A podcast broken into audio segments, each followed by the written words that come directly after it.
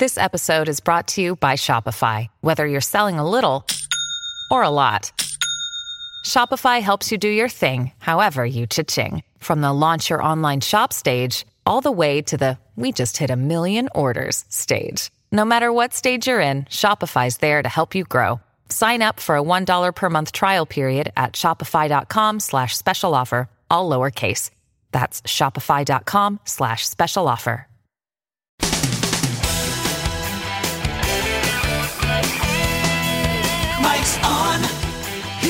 Ready to go.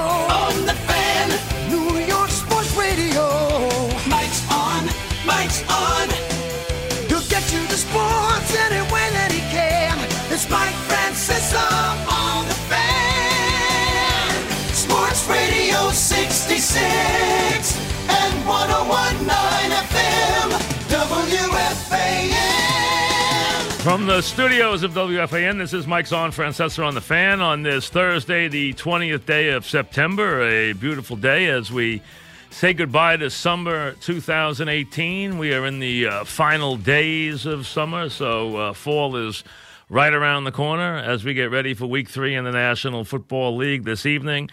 Uh, the Jets and the Browns. We talked about this the other day about the Browns being favored, favored at home for the first time uh, since uh, 2015, week 14 of 2015. It had been 18 home games since the Browns had been favored. They obviously haven't won in a very long time. Uh, so the uh, Cleveland Browns will continue to lose and lose and lose, or did get a tie this year. Uh, uh, now we'll try to see if they can finally get a win and get it at the expense of the Jets. And and let's be honest, the Browns have not played badly in their last two games. They played sloppy. But if you look at it, they've been competitive in their first two games. They did a good job against the Saints uh, defensively. Uh, if they had been a little better in special teams, been a little more accurate with their kicker, they could easily have two wins. They have a tie against the Steelers in a sloppy game. They a game that either team could have won. They have a uh, tough loss last week to the Saints. So uh, they are clearly, clearly uh, an improved team, no question about it. As are the Jets. I think both teams are improved. I think that's fair to say. Neither is there by any stretch. And uh, now Sam Darnold, uh, national TV prime time Thursday night in Cleveland should be a raucous setting. Uh, because they feel a little bit better about the Browns because they're they're edging in the right direction. So that's where we are this evening. And of course, Game Three, Yankee Stadium this evening, and now the Red Sox will have to uh, turn back Tanaka if they are going to uh, celebrate at Yankee Stadium. If they are going to celebrate the division title, uh, or the Yankees would be probably feeling pretty good about themselves. This would probably be something that would help them collectively if they could turn back the Red Sox these three games and thwart their chance to uh, celebrate in the Bronx uh, and do that as they did last night in a one sided affair. Uh, and, you know, you saw some guys kind of cement their positions last night, Voit being one. We will have Aaron Boone today at 5 o'clock.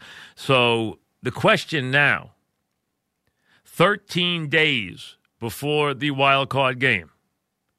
And the destination in the wild game, card game still in doubt. Oakland won last night. Yankees won. Oakland's not going to catch Houston. So the two combatants are known. It's going to be Oakland, barring something very strange, in the game against the Yankees. The question is where. Remember that trip the Yankees still have to play. They have to go to Tampa and Boston to end the season. Four with Tampa will not be uh, easy considering the way they're playing. Uh, so that last week, the schedule will move in favor of the A's. So it's not a foregone conclusion yet where the game will be played. The game will be played Wednesday, 13 days from now. So that's Wednesday, October 3rd, I believe. I'm pretty sure it's the 3rd. I think the NLCS is on, NL wildcard game is on the 2nd, and the AL wildcard game is on the 3rd, on the Wednesday, which means today on Thursday, the 20th, we are 13 days away from that game. And now you look at it and say, okay, we just saw Happ, who has been terrific and has shown himself to be a very efficient six inning pitcher, professional in every way, has been a godsend for the Yankees. We saw Severino. Now we will see the Yankees' hottest pitcher in Tanaka. Tanaka's last three starts have been superb three wins, 21 innings, one earned run. He goes tonight after this evening with 12 days out, with each of them having one more start. The question is exactly when, and that will be the question I will pose Darren Boone this afternoon, among many, is exactly when are you going to decide? How far will you wait? Will you actually let them spin the dial one more time before you decide which one of them will pitch the game?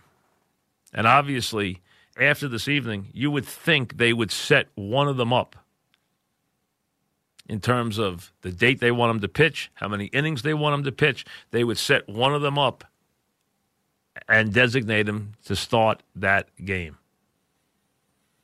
They've you can make a case for any of the three. Severino off his body of work this year, coming back a little bit of late. Happ, who has done a very good job since he's got here, he has been ultra consistent over his starts. And Tanaka, who has shown a propensity for the big game in the past and who has been superb of late. Now, the only thing that could throw an immediate monkey wrench into that would be if Tanaka got bombed tonight. But be that, put that aside for a second. Let's figure another quality start for him, no matter what happens this evening. Where do the Yankees go among those three pitchers for their starter? One of the three will be the guy, and that's the question for Aaron Boone. The other questions are being answered pretty uh, readily you're starting to see that Boone is moving towards a Voit versus lefties, Walker versus righties, first base situation. He will have two other issues he would have to answer in that wild card game versus a right-handed pitcher. Now, don't the lefty answers are much easier, but let's leave that aside. Two questions that he has to answer. Number one, who catches in the wild card game?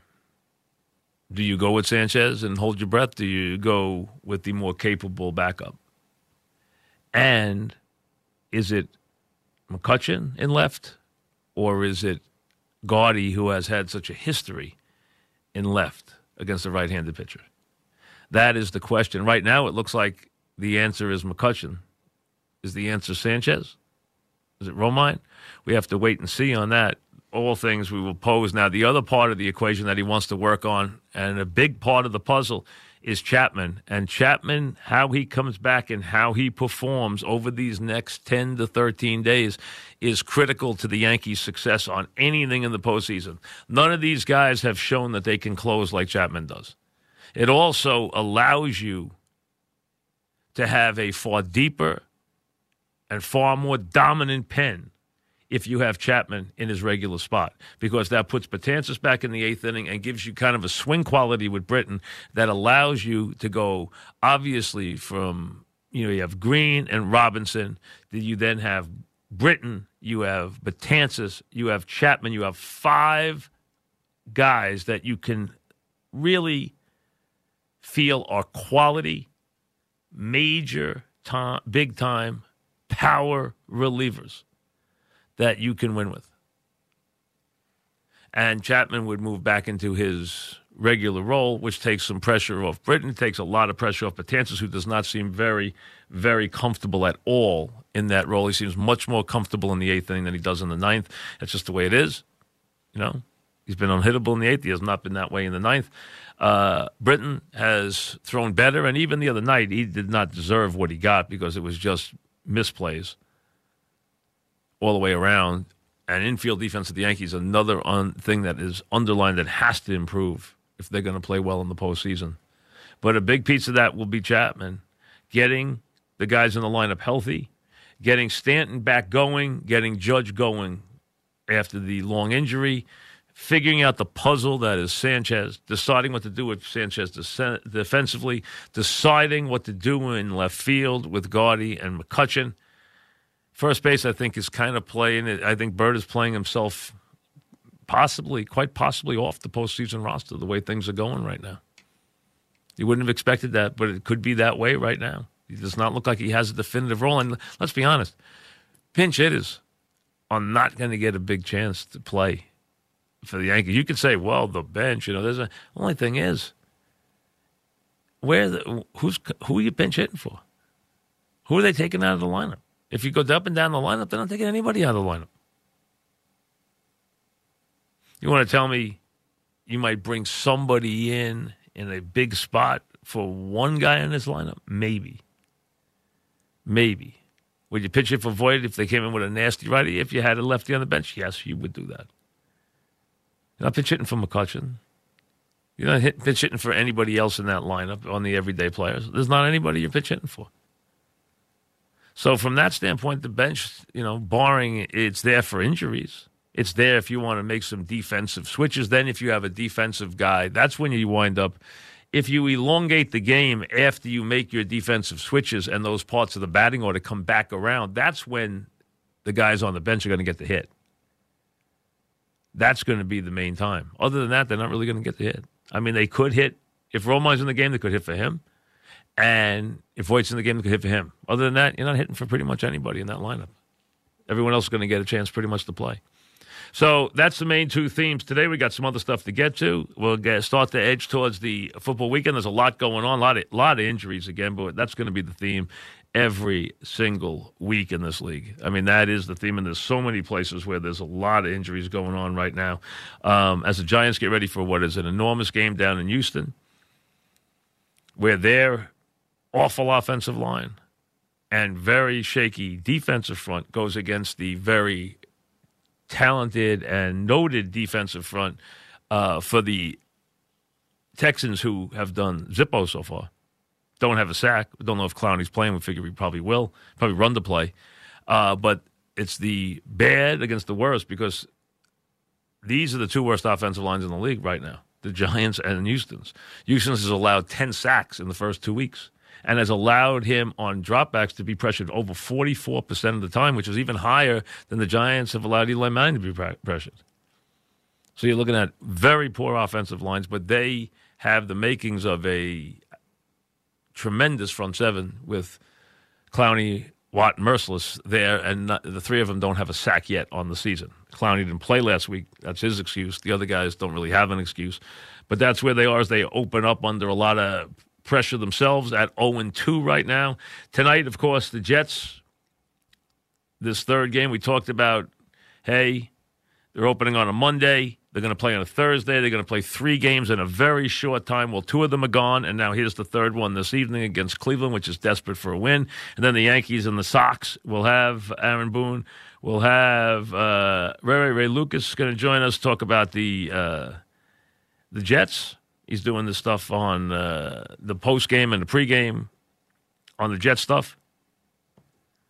And other than that, maybe we'll have a couple surprises. We'll see. We got tickets to give away, I see, also. So, uh, and a few other things. We'll get it all rolling for this Thursday right after this.